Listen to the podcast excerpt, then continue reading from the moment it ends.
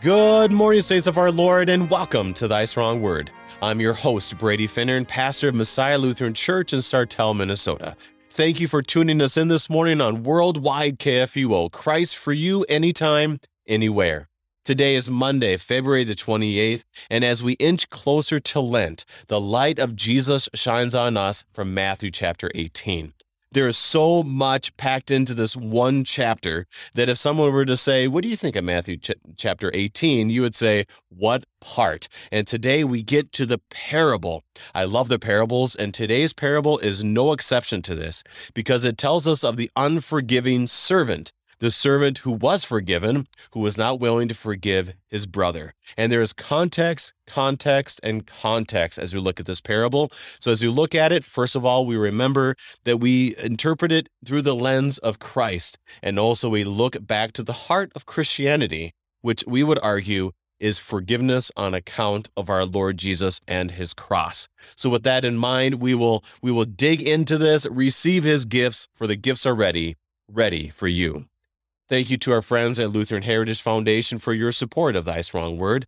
Visit lhfmissions.org for more information. lhfmissions.org.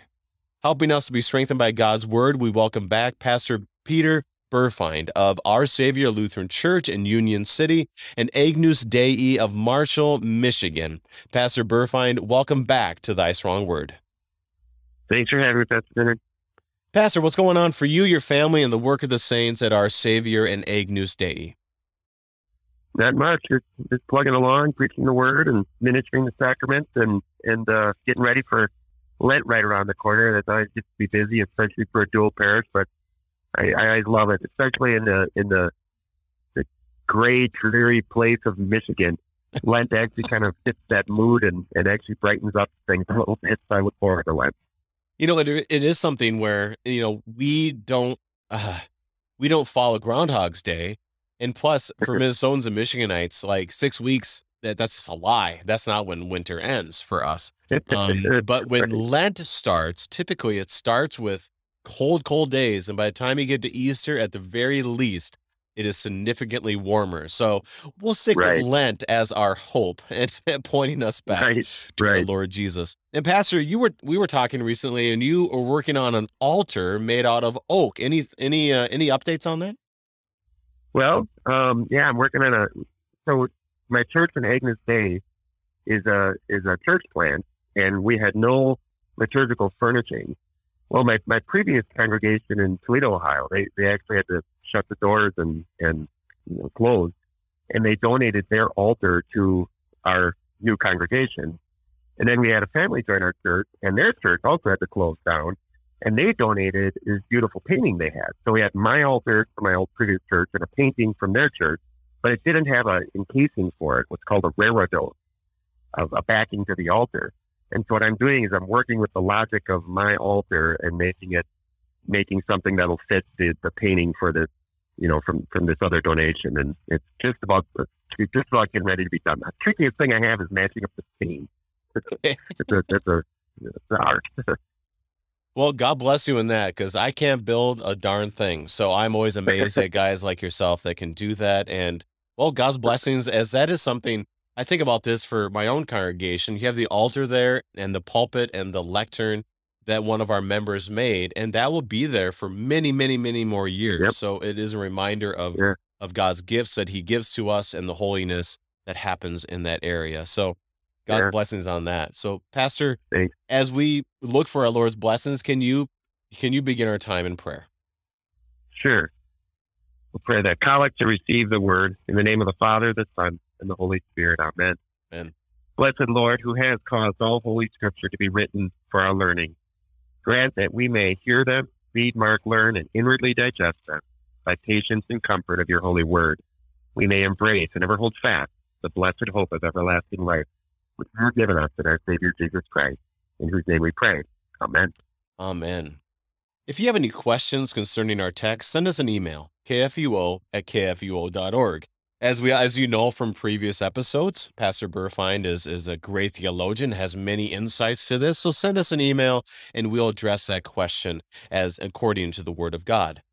Now, Pastor, the way we've been beginning our time is to kind of whet our palate and to get a, a little piece, and the whole thing, I guess you say, the whole meal deal, is we'll read all of our verses and come back. And like I said at the beginning, context is everything. And that's something we want to come back, get some context, give us some major themes before we go a few verses at a time. So we hear the word of God from Matthew chapter 18. We end chapter 18, beginning in verse 21 Reminder to our listeners, we'll be reading from the English Standard Version. Then Peter came up and said to him, Lord, how often will my brother sin against me and I forgive him? As many as seven times? Jesus said to him, I do not say to you seven times, but seventy times seven. Therefore, the kingdom of heaven may be compared to a king who wished to settle accounts with his servants. When he began to settle, one was brought to him who owed him 10,000 talents. And since he could not pay, his master ordered him to be sold, with his wife and his children and all that he had, and payment to be made. So the servant fell on his knees, imploring him, Have patience with me, and I'll pay you everything. And out of pity for him, the master of that servant released him and forgave him the debt. But when that same servant went out, he found one of his fellow servants who owed him a hundred denarii and seizing him, he began to choke him, saying, Pay what you owe. So his fellow servant fell down and pleaded with him, Have patience with me, and I will pay you. He refused and went and put him in prison until he should pay the debt. When his fellow servants saw what was taking place, they were greatly distressed, and they went and reported to their master all that had taken place. When his master summoned him and said to him, You wicked servant, you forgave all that debt because you pleaded with him. And you shall not have, and should not you have mercy on your fellow servant as I have had mercy on you? And his anger his master delivered to him to the jailers until he should pay all his debt. So also my heavenly Father will do to every one of you if you do not forgive your brother from your heart. This is our reading for today. And Pastor, as as we've talked about, there's a context to this, and it's important to know it. So tell us, what how, how do you want to start us off with context or other themes? All right. So yeah, this this this parable falls into a long context that begins at the beginning of, of chapter 18. And we have throughout this chapter this beautiful interweaving of, of these different themes and ideas that Christ brings up. And it's almost like like you, you got one concept carries the freight for a little while, and then it carries it over to another concept, it carries it over to another. It climaxes in this parable that we just heard. So let's let's review that. I'll try to get the high points of it, so we don't do like an entire another Bible study on, on, the, on the context. But it begins in the whole chapter with with Jesus bringing a little child and, and setting it in the midst of him, and Jesus saying, "Unless you become as a little child, you will by no means enter the kingdom of heaven." Okay, so it, it starts out with that image of the little child. And it actually, that answers the question, who then is the greatest in the kingdom of heaven? And Jesus points out to a child. Well, what's going on with this child? Well, later Jesus says, whoever receives one little child like this in my name receives me. Now that lays down a theme that doesn't come to fruition until a couple, several verses later where Jesus says that wherever two or three are gathered in my name, and that power is to forgive sins, right? the power to, of, of absolution, the power of the keys where two or three are gathered in his name. You, you are receiving sinners in his name. But anyways, that's already laid down here. When you receive a little child in his name, that that's his, you, uh, unless you can, uh, as it say whoever receives one little child like this in my name receives me. Okay. But then he says, whoever causes one of these little ones who believe in me to sin, it would be better for him if a millstone were hung around his neck and he was drowned in the depths of the sea. Now, that phrase causes me to sin. Whoever causes one of these little ones who believe in me to sin, a better translation of that would be whoever causes one of these to stumble, and specifically to stumble in their faith. So we got these little ones, and now we got, you know, this little child receiving in Christ's name. And if we cause this little one, so far, which is a child, if we cause him to, to, to stumble in his faith for sin, we're, we're in trouble we're going to have a millstone thrown around the neck. So who are these little ones? Who exactly are these these little ones? Um, well, later we find out. I mean, we got this long thing, and then and then Jesus says if your hand or foot causes you to sin, or if your if your hand or foot causes you to sin, or if your hand or foot causes you to lose faith, then you need to cut it out. Meaning, part of the Christian body, if part of the Christian body is causing someone to stumble in their faith, that thing needs to be cut off. And then Jesus, this all segues into where Jesus says, Take heed that you do not despise one of these little ones. So thus far, we think we're still talking about children and we're receiving these little ones in the name of Christ. And we don't want these little ones to stumble in their faith. So take heed that you don't despise them. For I say to you, their angel, angels always see the face of my Father who is in heaven. Whole other interesting thing. But then in verse 11, it switches gears and the freight is taken off the, the, the, the freight is taken off the, the, the car of the, of the uh, little one and it becomes something different. Because in verse 11, Jesus says, For the Son of Man has come to save that which was lost. So we're not just talking about literal little children, although that's included, but we're talking about lost ones, lost ones, lost little ones. Okay? And then Jesus gives us, what do you think if a man has a hundred sheep and one of them goes astray, does he not go to find the one that was lost? Okay? And then he talks about finding the ones that are lost, you know, finding the lost. Okay? And then in verse 14, he goes back to the little ones. Even so, it is not the will of your Father who is in heaven that one of these little ones should perish. So now we understand fully what Jesus is talking about when he sets up the little child. He's talking about lost little ones, little ones who are lost. Lost how? Lost in their sin Because he's talking about, you know, one who strays from not 99 sheep. So sinners are really, as sinners come and confess their sins and say, I am lost without, without forgiveness, they are the little children that Christ says are the greatest in the kingdom of heaven. And we dare not despise them. We dare not put something in the way of them receiving the forgiveness of sin. And if anybody causes them to stumble in the faith by denying them the forgiveness of sin, it would be better than a millstone was thrown around their neck. Okay, that that's the gravity of the situation that Jesus lays down. Forgiveness is so much part of the heart of our doctrine that if our lack of forgiveness as a church is causing someone to stumble in their faith, that church should cut off that member and that church should have a millstone thrown around whoever's causing that and, and tossed out. Because this sets up the context. And right after that, Jesus does the whole, moreover, if your brother sins against you. So we know he's talking about sin. Moreover, if your brother sins against you, in other words, if you have a lost little one and he sins, you, your job is to restore him, to bring him back to the church. And that gets to just before our parable, where Jesus lays down the authority of the church on earth to forgive sin in the name of Christ. In other words, to receive one of these lost little ones who are, who are lost in sin, to receive them in the name of Christ.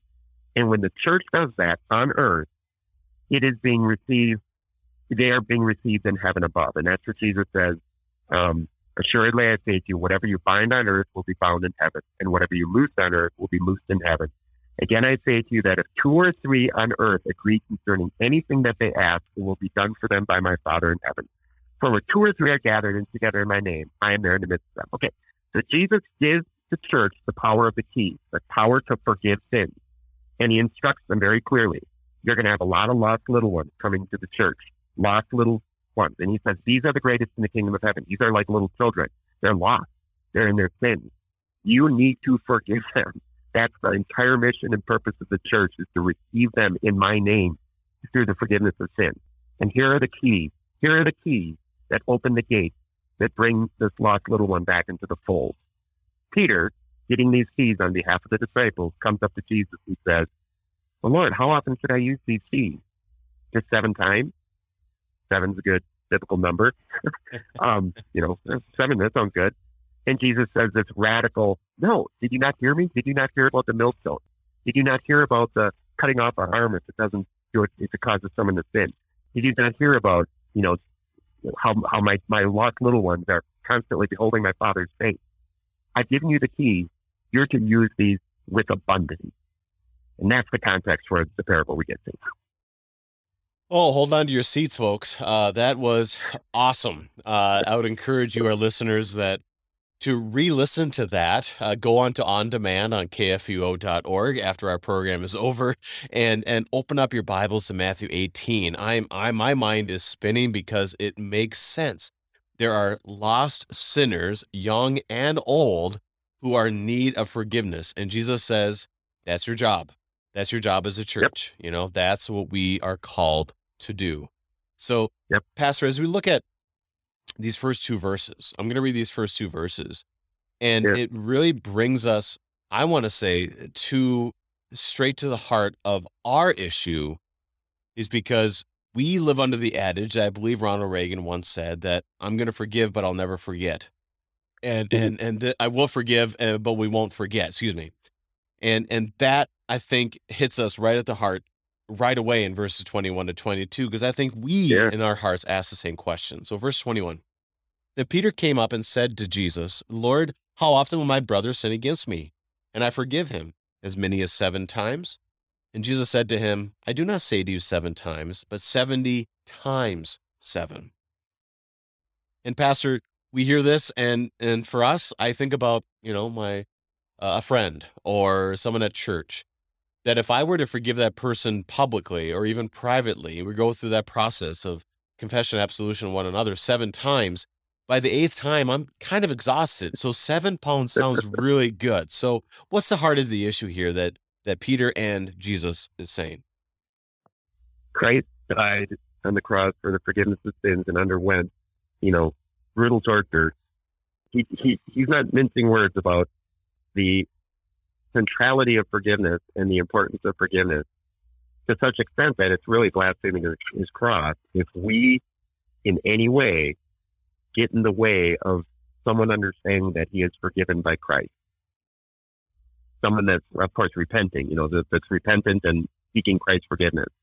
If we if we somehow get in the way of that, either by I mean, I think this is the whole I think the parable is by and large talking about the church as ministry, but also just an individual lives.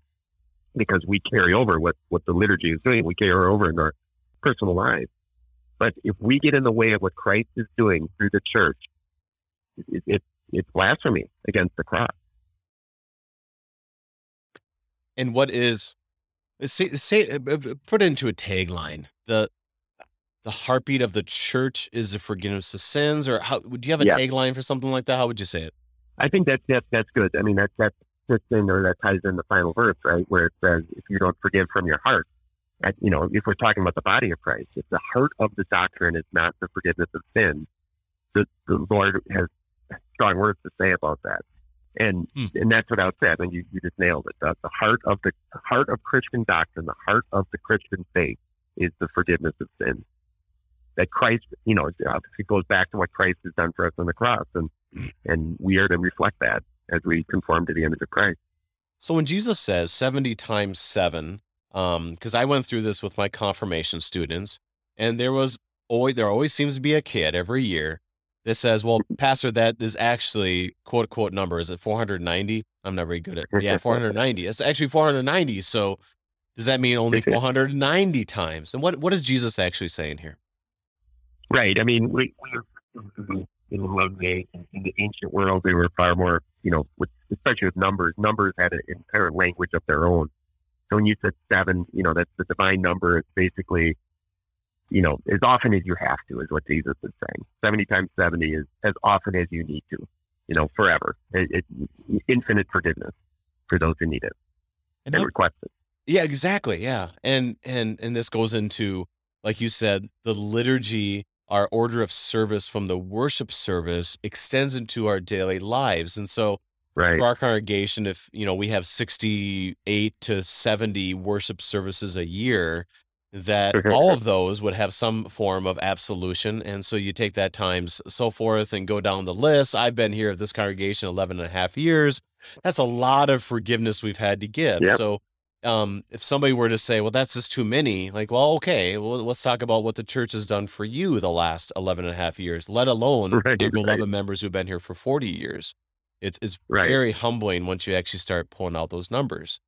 But Pastor, and, and what this number says about Go ahead. I'm sorry. No, no, keep going. You're you're on a roll. Keep going. Well, what what this number says about about the nature of sin too is enlightening. I mean, you know, we, we kind of get the attitude of like, well, if someone has a sin, they need to repent, stop doing it, and the, the sanctification should take effect after eh, maybe seven or eight sins. But after that, you know, you better get your life straightened out and, and improve your sin. Jesus kind of says, no, there's some there's some sins that we have that are endemic to our personalities that we're going to struggle with till the day we die, and we need that ongoing forgiveness. And anybody who's married, anybody who lives in a you know deals with people on an ongoing basis, and the same person for an ongoing basis, understands that this is this is just the reality of things. Without forgiveness, no marriage would survive, and without forgiveness, certainly the church would not not survive. And so, Pastor, I'm kind of intrigued with this because if we were to interview 100 people off the street and you were to ask them, what's the heartbeat or what's the, the focus of the Christian faith? I do Right. get concerned, and, and partly my own heart too probably goes away from this. Is what would they say is the is the heartbeat of the Christian church? Any any thoughts on either what people might say or or uh, um, I guess some concerns you might have what people might describe the church being? Well, typically, and they're right on this, but they usually understand it wrong. Is they'll say love. You know, the heart of the church is is love, and they under, they might understand love as kind of tolerance or overlooking, and um, you know, just putting up with putting up with sin, and that's a misunderstanding of what love is. Forgiveness, there, there's no forgiveness without sin, and that means you have to have an entire doctrine of sin that goes hand in hand with this doctrine of forgiveness. And, you know, to say that forgiveness must be the heart, that, that itself can offend people because what are you saying? I'm a sinner? Well, yeah, I am. that's exactly what the church is saying. You know, and, and that's why, you know, the, uh, the ongoing confession of sins and humility and humility before God and, and the way Lutherans understand forgiveness, especially, or sin especially, I think is, is appropriate here. I mean, this weekly statement of "I am a poor, miserable sinner who sinned against your thought, word, and deed." So I think, but but I think that's the when people think of the heart of a Christian, they'll say love, but they don't. You know that that's too. You know, that's not clear enough. it is love, but it's love as expressed through the forgiveness of sin. That Christ loved the world that He gave His only. God loved the world that He gave His only Son to die for sin. And it, it brings us back to that, you know, there's no greater love than for a, a, a Right. person to die for their friend, you know, or this this is love, not that we love, but that he sent his son to be the propitiation for our sins. Correct. I mean, Yep. first John really hits it to the heart of everything that we are. Right. Now, Right. as we look at this before we go to our break in about three minutes, is this reality that if you were to end there, this is this is where the brain and the heart and everything else hears it and goes, "Oh, that that sucks. I'm not going to do that." You know, this is this is not what I want to be doing. And a lot of times we'll separate what we receive from what we do. That you're telling me to do something without realizing what we have or who we are or what we're receiving.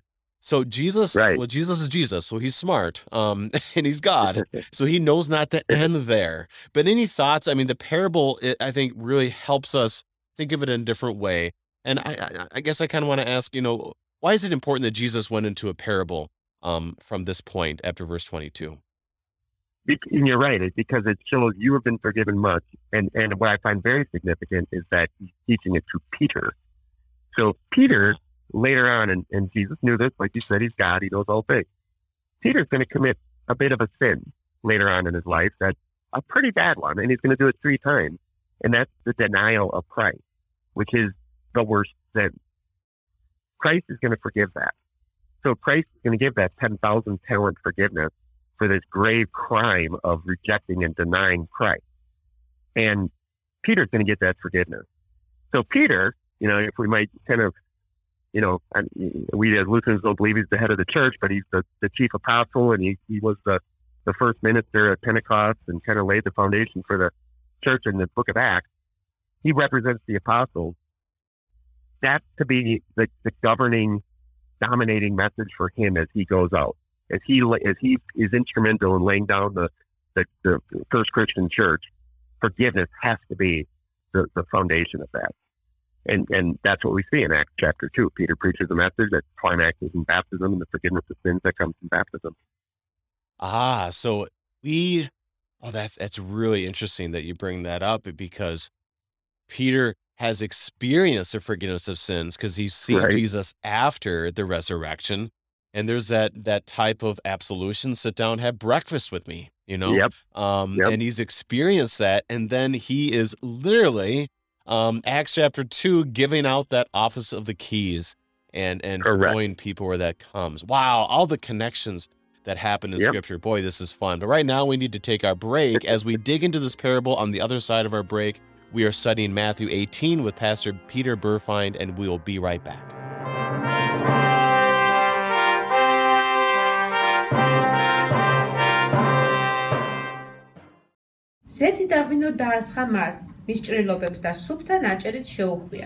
This is the voice of a mother in the faraway country of Georgia, reading to her six month old son about Jesus from a Bible storybook written in the Georgian language.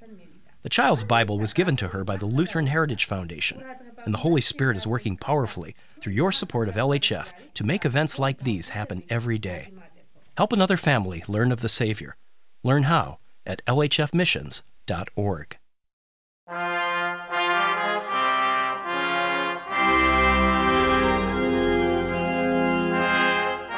And welcome back. We are studying Matthew chapter 18 with Pastor Peter Burfeind of Our Savior Lutheran Church in Union City and Agnus Dei in Marshall, Michigan. Pastor, we have not quite gotten to the parable yet, but I think the context has been wonderful Mhm. and for us to to remind us this the heartbeat of the christian the heartbeat of the church is the Yep. forgiveness of sins and Yep. and and this is um oh it, it- it's so vital to everything that we have because it does not deny sin because who needs forgiveness if there is no sin uh it, Right, it, right. It, it, lays to the heart of when jesus is resurrected and says peace be with you um and talking about you know you, you forgive the sins of any they are forgiven and it also shows us every day boy do we need it so pastor any Yeah. other thoughts before we get to the parable Well, I like that you said every day because that's what also he puts in our lips when we say the you know the daily prayer of the Lord's prayer, forgive us our trespasses. So he he himself lives out this seventy times seven forgiveness, and he knows who we are. He knows our nature. He knows that we have sins to struggle against till the day we die, and that's why he provides the daily forgiveness. And when we are humble and, and repentant and come to him seeking forgiveness daily, he he's there bringing bringing bringing us forgiveness. And what I would encourage you, our listeners, to do is, like we said, what happens in worship is something that extends to our daily lives. One great example that if you're like, you know what, I need to do this in my home life is in our Lutheran service uh, book on page 254 is a service of what's called Compline for the evening. And in there, it has an order of confession absolution that is really made for the home, uh, for the Yeah. laity, for pastors, for whoever might be. And in there, you can follow that order with your family when you've had that moment needing forgiveness. And let's be honest, you can do this every day before you go to bed. But there's a perfect order for you to give you the words of how to repent and also to be forgiven, forgiving one another, as James tells us as well. So, Pastor, let's get into this parable. Are you ready? Yeah. All right. We'll begin with just a few verses at a time verses 23 and we'll go through 27 as Jesus teaches this parable. Therefore, the kingdom of heaven may be compared to a king who wished to settle accounts with his servants. When he began to settle, one was brought to him who owed him 10,000 talents. And since he could not pay, his master ordered him to be sold, with his wife and children and all that he had in payment to be made. So the servant fell on his knees and imploring him, Have patience with me, and I will pay you everything. And out of pity for him, the master of that servant released him and forgave him the debt. So, Pastor, uh, tell us about the story and what is Jesus trying to say? Okay, so the the first there's a few little detailed things that I find are significant that go hand in hand with the with the the radicalness of what Jesus is teaching, going back to the cutting off of the hand if it causes someone to stumble, going back to the putting millstones around the head, going back to the seventy times seven, and that's the amount of the debt that this guy has, and it's ten thousand talents.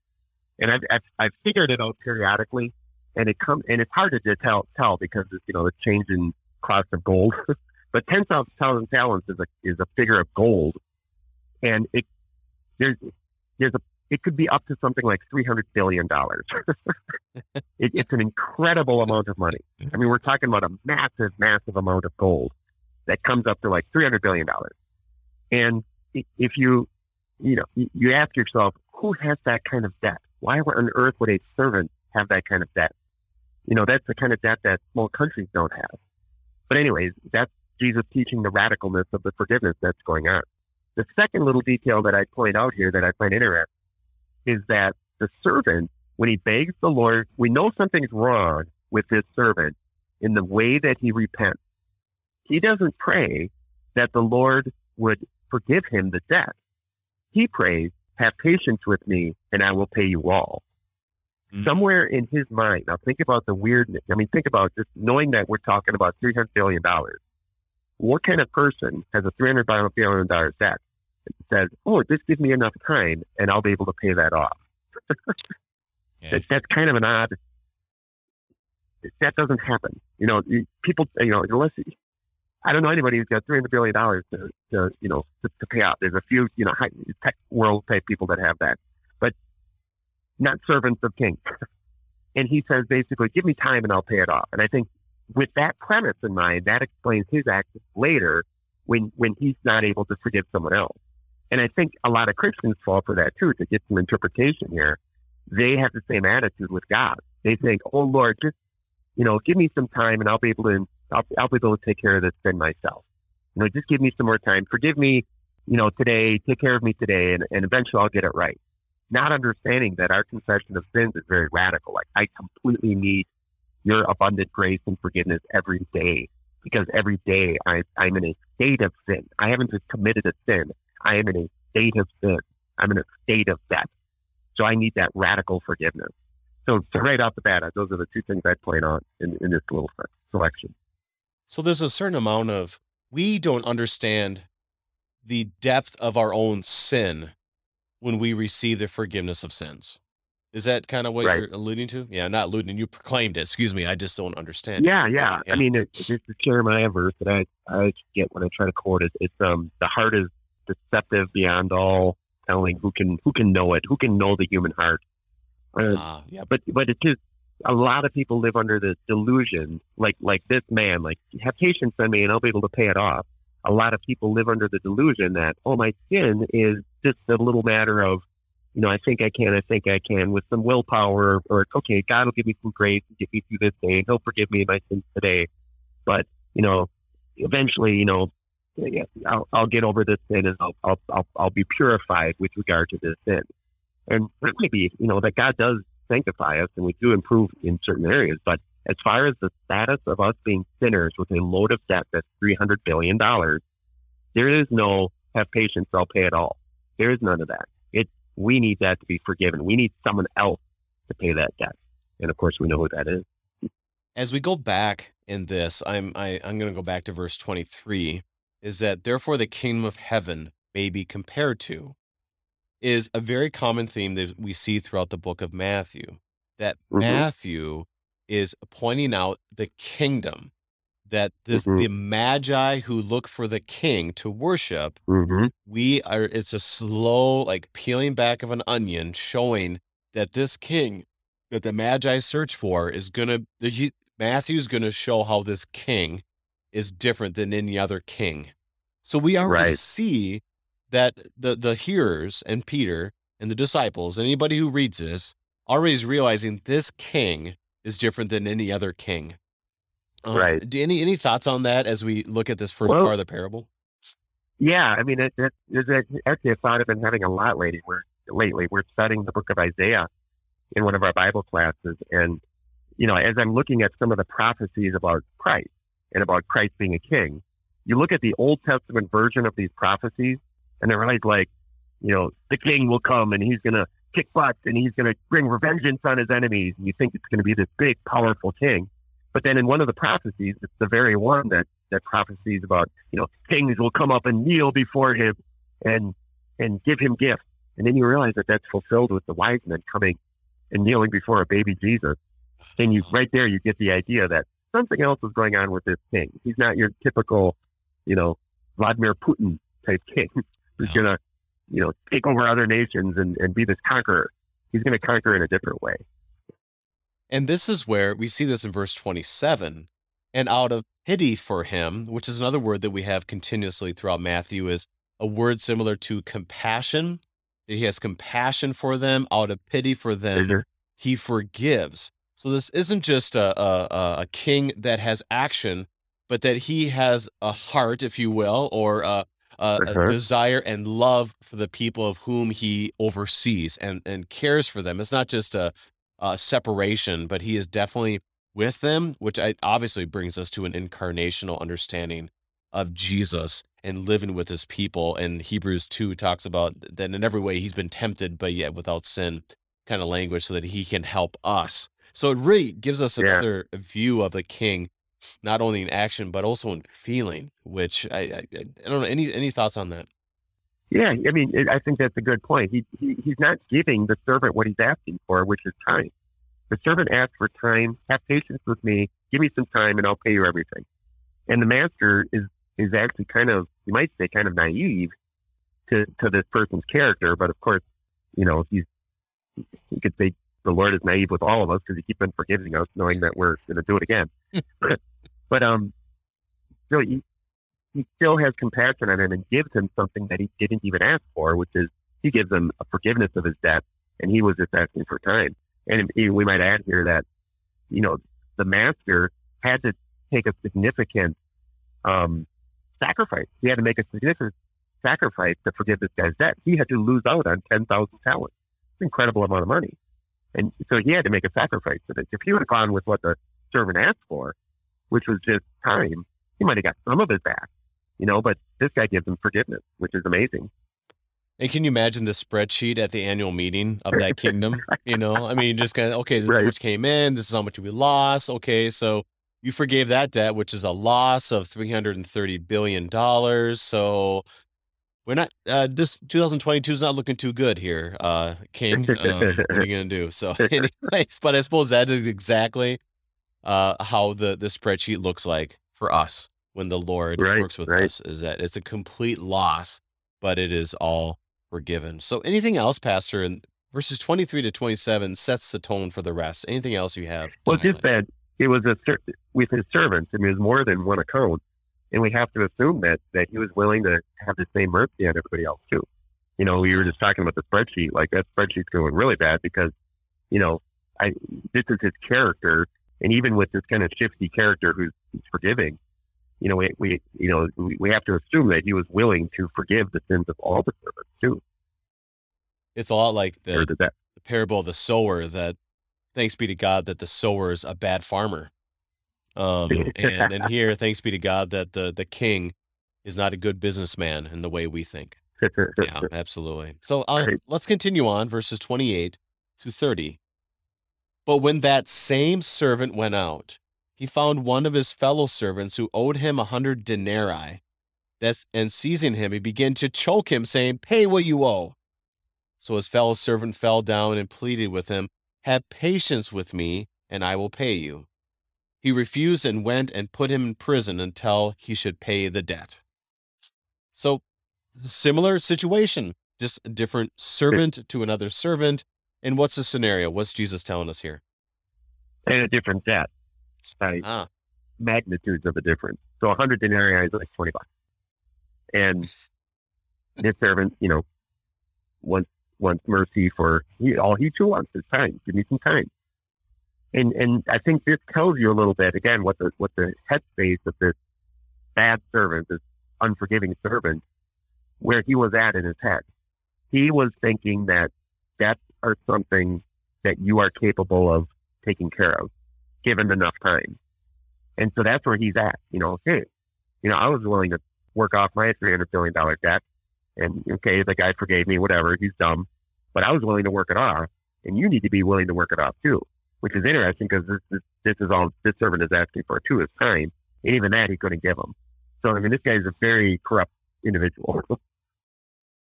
so yeah, yeah. So if we were to look at the equivalent, we're talking billions to twenty dollars. Is, is I mean, we don't know if exact, but that's as close as we could probably right, get. right, right. And so he just received that forgiveness of sins. How does that relate? Uh, how does that relate to us? And uh, one is not a one to one, but can you give a scenario that kind of relates to our lives today? Well, yeah. I mean, like I said before, I mean, the, the 300 billion or 10,000 pounds, however you want to put it, reminds us that our debt of sin is not just like a like an oops, I did this, I did a few things wrong this week. I got angry a few times. I, you know, coveted a little too much. It is this is the depth and depth and and width of our sin, and and the forgiveness that the Lord gives is is immeasurable. So, how you know we actually look at sin in in that in those terms. We look at sin as like like oh I did a you know let's look at a checklist. Oh, okay, I did that sin. I did that sin. Okay, I did twenty sins today, and well we can I can take care of it. I'll get those forgiven. We don't understand that that it's it's a ten thousand dollar uh, sin, and we don't we don't comprehend that.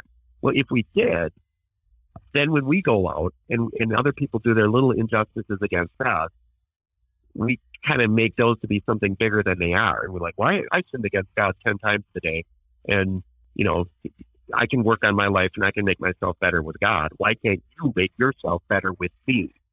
And that, that's how a lot of people, I think, look at, at the faith. And they look at it and say, no, you, you, you have no right to be in heaven. You have a debt of sin and a weight of sin that, that's incredible You've denied Christ. You've you've done all these things, and yet Christ has forgiven you. And now you're going to go out and keep track of the, the three or four sins that your wife did to you, or that your children did to you, and you're gonna you're gonna treat them in that manner. So I, to me, I think yeah, there's a there's a strong parallel to to real life going on there. And this, it cuts to the heart of one of the because naturally I'm I'm a Peter where it's like, okay, all right, yeah, I get it. I've been forgiven mm-hmm. three hundred billion dollars for my sins. Okay, I got it. Yeah, the blood of Jesus sets me free. Da, da, da, da. And, but when that person has sinned against me, and and some you know bitterness falls into our hearts, and and we just don't.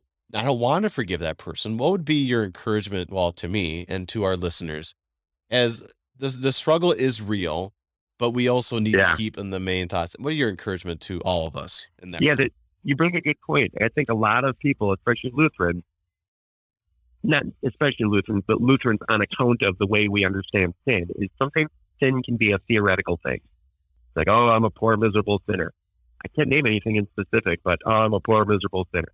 So it all becomes it all becomes a theoretical thing, and then when so it, it, it's not real. Like you said, the struggle is is not real enough for us. So we go out and someone sins against us, and we're like, well, that's you, you that's an indignity against me. What are you doing against me? You're pure, like the way I'm pure, even though I confess every week that I'm a poor, miserable sinner. Well, are you a poor, miserable sinner? Aren't you? And so I think I think part of this calls us to do is understand and really, you know, the, the Bible says that our even our righteous deeds are as as a dirty rag, and you know, we, we say in the in the setting one, I mean, if we say we have no sin, we deceive ourselves. Every day we pray, forgive us our trespasses. We are sinners, and you know, they, they, we're sinning at ways we're not even aware of. And I mean, just based on that alone, you know, when we receive that forgiveness, we need to we need to understand what's going on, and and that does give us, you know, then we will look at others in a different way. Like, my goodness, to the extent that I've been forgiven by God, why can't I forgive those little sins that have been done against me? And so let's move forward because it's uh it it it is such a dichotomy from the beginning to what we see in Mhm. the end. And then also what ends up happening to that same servant who was forgiven and what ends up happening to Mhm. him in the end. So let's continue on 31 and to the end. When his fellow servants saw what had taken place, they were greatly distressed. And they went and reported to their master all that had taken place. Then his master summoned him and said to him, You wicked servant, you forgave, I forgave you all your debt because you pleaded with me. And should not you who had mercy on your fellow servant as I had mercy on you? And in anger, his master delivered him to the jailers until he should pay all his debt. So also my heavenly Father will do to every one of you if you do not forgive your brother from your heart. So the king, the master, finds out what happened. And so tell us a story, kind of give us a rundown. Yeah. Um, the, the fellow servants then go and tell the tell the master, you know, what, what he had done. And I think that introduces the, the role of the community in the forgiveness of sins. And we already got a hint of that prior to the text where the Lord said, if two or three of you agree on anything, it will be done. And, and power of the keys is a communal, it works out communally, right? The church gathers, you know, in the name of Christ. And as a community, those keys are, are there and the pastor has those keys. And so it's a community thing. And I think, I think it's important to understand that, that the forgiveness of sins that the church, that is at the heart of the Christian church is a communal thing. So it's not just, you know, between the pastor and the, and the member, but the, the community is supposed to kind of be responsible and, and look after, after the, the, the brothers that have fallen away and bring them back to the fold. And if the church isn't being appropriately forgiving, they need to, they need to be grieved and they need to, um, you know, bring, bring up this, this issue. So, you know, and then the master, uh, uh, I lost my train of thought. I'm sorry. Go ahead. no, it, it, it's really interesting to see this play out in our own lives because the servants notice this, right? Right. That fellow right. servants notice it, and then and then you start to self reflection, which leads me to uh, by the gift of God, the repentance is that they notice this, like, wait a second, you claim. Mm-hmm. To you know, be one that was forgiven all your debts, and now you're acting like this. I mean, what is going Right. on? So it makes you realize too how much we have to keep this heartbeat at the center of our whole Yeah. lives. Um, Right. Because how quickly it can go badly. So I don't know. Any thoughts on that? Right. That that that is definitely probably one of the major, you know, witnesses of the Christian faith, and it has always been this way. In the early Christian church, you know, the Christians would pray for their enemies. They would, in, in a sense, they were forgive them, forgive them, Lord, for they know not what they do. They were willing to forgive their enemies, and that witness, you know, the people saw that and they said, "What sort of God would is giving them this uh, this abundant grace, this abundant gift that they're they're looking at the person that's going to chop their head off, and they're saying, "Lord, forgive them." And that that's such a powerful witness. That's why I think love your enemy, which is a, a species of forgiveness. I think that's been always one of the, the, the most powerful witnesses of the of the Christian faith. And and Christianity needs to be that. We need to be in the world. We need to be a place of forgiveness, and that needs to dominate our interactions with other people. We don't treat people with a distant hand like, oh, you're one of them, you're one of the bad people. We we have hearts of forgiveness. We when you know when we see our neighbors, even those that we don't agree with, and those that you know they're you know might be dangerous or whatever, we we love them and we pray for them and we treat them as ones for whom Christ has died. We don't treat them as as well. You're you're not worthy of of us. You're not worthy of the church. I mean, that's a different story than you know communion fellowship and all that, but but it's just, that is one of our major witnesses that we have as Christians that reflecting the, the love of Christ in our, in as we forgive others. And that's and that is definitely unique uh, uh, to the world Yeah. where most well all all facets I, well I'll take a step back. In our own congregation you know there was a lo- there's a lot of questions about safety. So you know there was a time where there was a shooting in a congregation. I can't remember exactly where it was but there was a number of them. And so we had Right. one of our members who was a police officer come in and, and talk to our board and just say okay what can we do to keep people safe? And it was a wonderful he had a very good approach with it. And one of his comments always struck me, and I, and this is absolutely true, is he said one of the biggest struggles for the church and is who we are is that we're open to everybody. Right. know, and and he's not. This is not a denying of the scriptures type of open to Right, right. everybody, but we're we're here and we're here to serve sinners and and eh, all sinners and and so that was a very eye opening thing. We we made some adjustments to try to keep people safe, but also leaving that reality that the door is open because the word is there, the forgiveness of sins is, is theirs as well. And that's a good reminder Absolutely. for all of us that if the door Right. is open for them, guess what? The door is open for you, which reminds us Right. of the great sin we all have. Any other thoughts? Uh, well, yeah, I mean, But the, the open door is such a huge metaphor. That's a metaphor that sets up the parable. I give you the keys of the kingdom of heaven. What do keys do?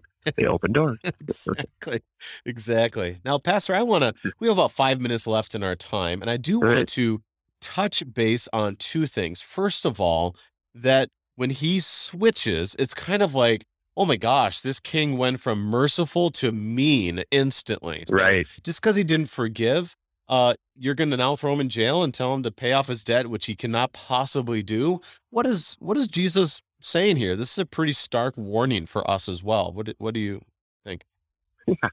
the Lord is serious about forgiveness because He's serious about sin. And I mean, it, it- there it is right there. If if the church is not, you know, first off, if someone isn't forgiven, they, I mean, that's why He's so serious about forgiveness because the Lord knows what happens because of sin, which is eternal hell. So forgiveness has got to be pretty important because that's the that's the antidote. And He's also very serious about those that will will, like I said before, cause someone to stumble in their faith because they're not receiving the forgiveness of sins, cause someone to remain in their sin because you block forgiveness from them, they, that's that's a serious, serious crime. And like I said, that you know that that blasphemes the cross of Christ, and that you know I'm not going to say it's an unforgivable sin, but it borders on that. You know, because you- you're you're you're denying what the whole purpose of Christ is is to forgive sins. And so Christ, God is very, very serious about that. and it's it's interesting because it's a sign of a lack of faith um and that and that's what it comes down to right is is the understanding Yeah. faith receives what the lord gives and if you're not um i guess you say receiving and giving what the lord gives then there's a lack of faith there and that has severe implications for eternity and also what and also our witness that we have today Right, yeah right. and so the last four minutes we have, I want to get to the last part because in some Yep. ways it makes us cringe a little bit um, when he says these Yep. words. But you alluded to at the beginning, and I want you to give more of a full account of this, is verse 35. So also my heavenly Father will do to every one of you if you do not forgive your brother from your heart. And the, the Right. question will come up from a good catechized parishioner of yours that says, But Pastor, I thought you said that what comes from the heart is evil. And now Jesus is Yeah. saying that I forgive from my heart. How do I know if I'm actually forgiving from my heart from what Jesus is saying, which can be quite problematic? So, how would you teach Yep. this faithfully? And that's a wonderful question. And, and I want people to understand when I'm talking about the experience of forgiveness that I, I do believe most of this chapter is talking about Christ's instructions for the church, that the church as his body in its heart has to have as its message the forgiveness of sins. Now, here Jesus does specifically say, each one of you from your heart. And in my own mind, in my catechesis, I, and I've made a distinction between your heart and your heart of hearts. And the reason I do that is because Americans, when they hear about the heart, they immediately hear it according to 19th century romanticism. Ah, And they hear feelings, they hear, you know, they hear emotion. So forgive from your heart, that must mean I got to feel like I'm forgiving my brother. And the scripture talks about a heart of heart, create me a clean heart. Well, you have the heart of evil, and then you have the new creation heart that the Spirit, I would say, plants at a depth that, you know, that only the Holy Spirit knows. And to me, the way this works is not so much like, do you feel like forgiving that, you know, that ex-husband that abused you? It's more in your heart of hearts, do you wish this person to no longer be under Christ's forgiveness? Do you wish this person to be damned? And every Christian will say, well, no, I don't want that. I want them to come to faith. I want them to, I want them to be forgiven. I want them to receive God's grace. I want them to be restored. And to me, that's what the heart is talking about. From the heart of your doctrine, from the heart of your faith, do you forgive your, your brother? You, do you believe that this person is deserving of Christ's forgiveness and should and falls under the umbrella of what Christ has done for all people? And do you believe that that the church should be about that and that this person should be included at that at that table, so to speak?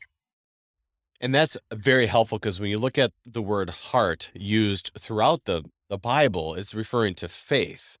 Um, Right. The emphasis is not a feeling, which Right, right. So tell me that distinction again. You said heart and heart of hearts. You made a distinction there. Yeah, You're this is, teaching? this is in my own. That's a kind of a construct I've made, and and I come across, biblically speaking, I'll come across something like, oh, that's there it is, the heart of hearts. Um, and, and it's kind of like you- you've got everybody has their feelings, and because of sort of our own cultural forms, we look at the heart as connected with feelings. You know, the brain is our intellectual part, and the heart is our heart of our feelings, and it's just wrong. and the, the scripture, I think, the heart of a heart is more in the depths of our being, at the you know, it's at the center of our core of what we believe as our faith. Do we believe that forgiveness is is is the the, the heart of our message? And it, that takes it at a different level. And it's kind of like what Paul talked about. You know, what I want to do, I don't do, but what I keep on doing, you know, that whole thing in, in Romans 8. Um, you know, that our heart tells us what we feel and, and well, I don't want to, I don't really believe that. You know, I, I hope this person goes down. I don't really believe that. I hope this person repents and, and is under Christ's forgiveness. And that's our heart of hearts talking against our sinful heart. Pastor, we have a minute left in our time. How would you summarize our parable, our reading today, and encourage our listeners with these words? I mean, it's just a summary in the whole chapter. Christ as a little child, and he says, unless you become as a little child, you cannot enter the kingdom of heaven. What does it mean to be a little child? It means to be lost. It means to be totally dependent on another. And in his in that context, as we follow it through, it means to be a lost little one who can only live off of the forgiveness of sin.